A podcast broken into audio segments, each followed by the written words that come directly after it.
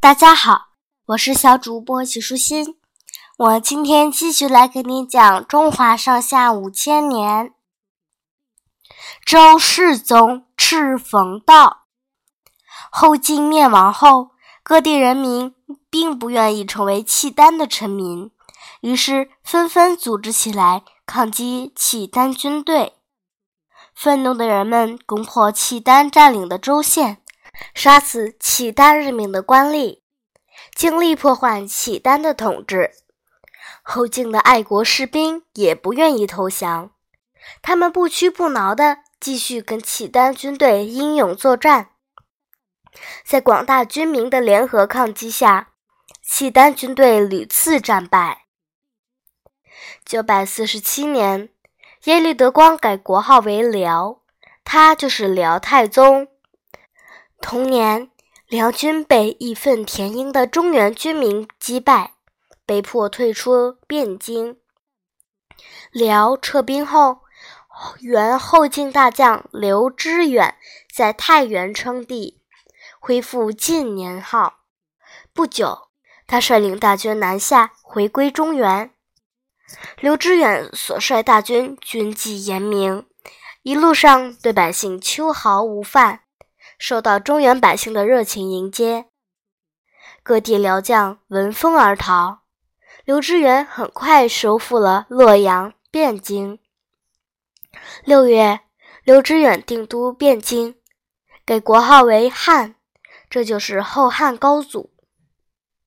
后汉高祖刘知远在位仅十个月就死了，之后他的儿子汉隐帝刘承。又继位，汉隐帝嫌手下将领权力太大，功高盖主，于是秘密派人先到邺都去暗杀大将郭威，结果暗杀失败，反激怒郭威，发动兵变。九百五十年，郭威推翻了后汉，被将士拥戴为帝。次年，郭威在汴京正式称帝，国号周，他就是后周太祖。因为郭威出身贫苦，因而对民间疾苦十分同情。再加上他虽是鲁莽的武将，却也读过一点书，所以很注意重用人才，改革政治。在他的治理下，五代时期的混乱局面开始好转。后周建国之时，刘知远的弟弟刘崇不服后周统治，于是据守太原，形成一个割据政权，历史上称为北汉。刘崇为了和后周抗衡，投靠了辽国，并效法石敬瑭，拜辽主为叔皇帝，自称直皇帝。辽兵曾多次帮助刘崇进犯周朝，但都被周太祖打败了。周太祖膝下无子，他的皇后姓柴，有个侄儿柴荣，聪明干练，武艺超群。周太祖很喜欢这个侄儿，于是把他收作自己的儿子。九百五十四年，周太祖去世。柴荣继承皇位，他就是周世宗。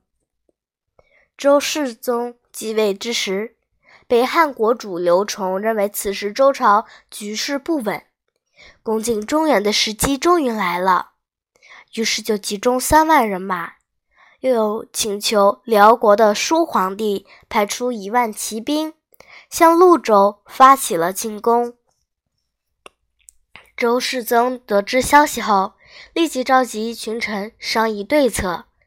周世宗提出要亲自带兵去抵抗，大臣们劝谏道：“陛下刚刚继位，尚未稳定人心，不宜亲自出征，还是派个将军去吧。”周世宗说：“刘崇趁先皇刚刚驾崩，我周常正遇丧事，又欺我年幼，初登帝位。”便想吞并中原，既然这次他亲自来，那么我也必须亲自去对付他。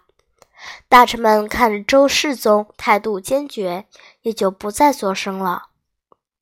此时，太师冯道却站出来提出反对。冯道是朝中一位德高望重的老臣，从后唐明宗时起就一直担任宰相等重要官职。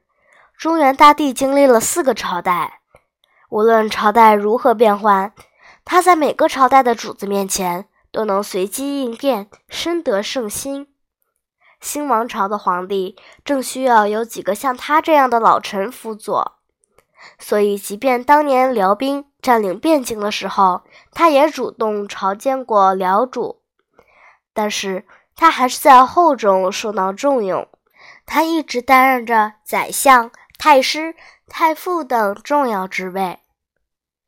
这次冯道看周世宗年轻，就倚老卖老的来劝阻周世宗，让他不要亲自带兵出征。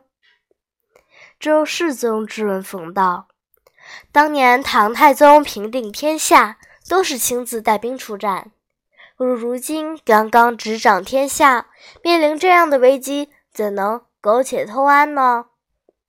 冯道冷笑一声，说道：“陛下认为自己能够比得上唐太宗吗？”周世宗看出了冯道对自己的蔑视，他激动地说：“我们兵力强大，要消灭刘崇，还不像一座大山压碎一只鸡蛋那么容易。”冯道不屑地说：“陛下认为自己能像一座大山吗？”周世宗闻言。气得拂袖而去，起身离开了朝堂。后来，在几位大臣的支持下，周世宗亲征的事终于定了下来。但因为此事，周世宗对冯道开始不满起来，便把他派去监造周太宗的陵墓。冯道顶撞周世宗，碰了钉子后郁郁而终。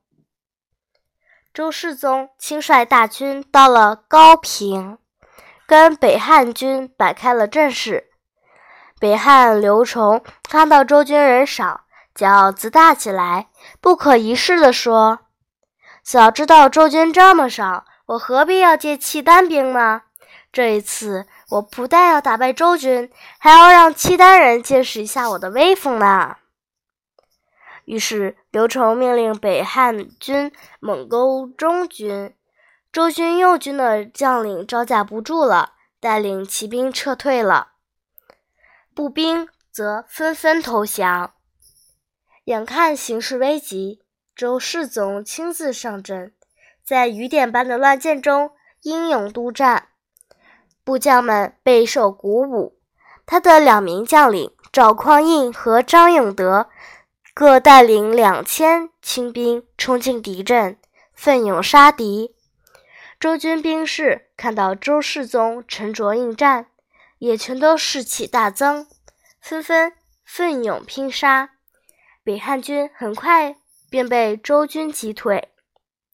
辽军看到北汉军惨败，也躲在后面，不敢上前和周军交锋。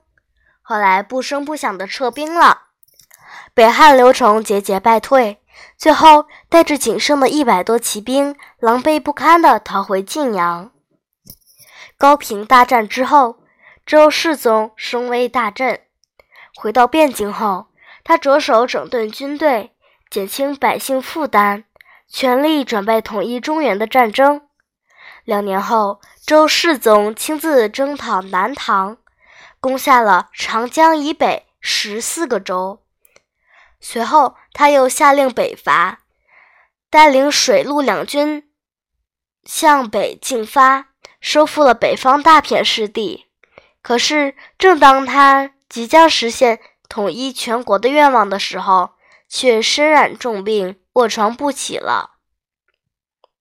九百五十九年，在位仅六年的周世宗病逝，他七岁的儿子柴宗训继位。即周公帝。今天的内容就是这些啦，小朋友，拜拜。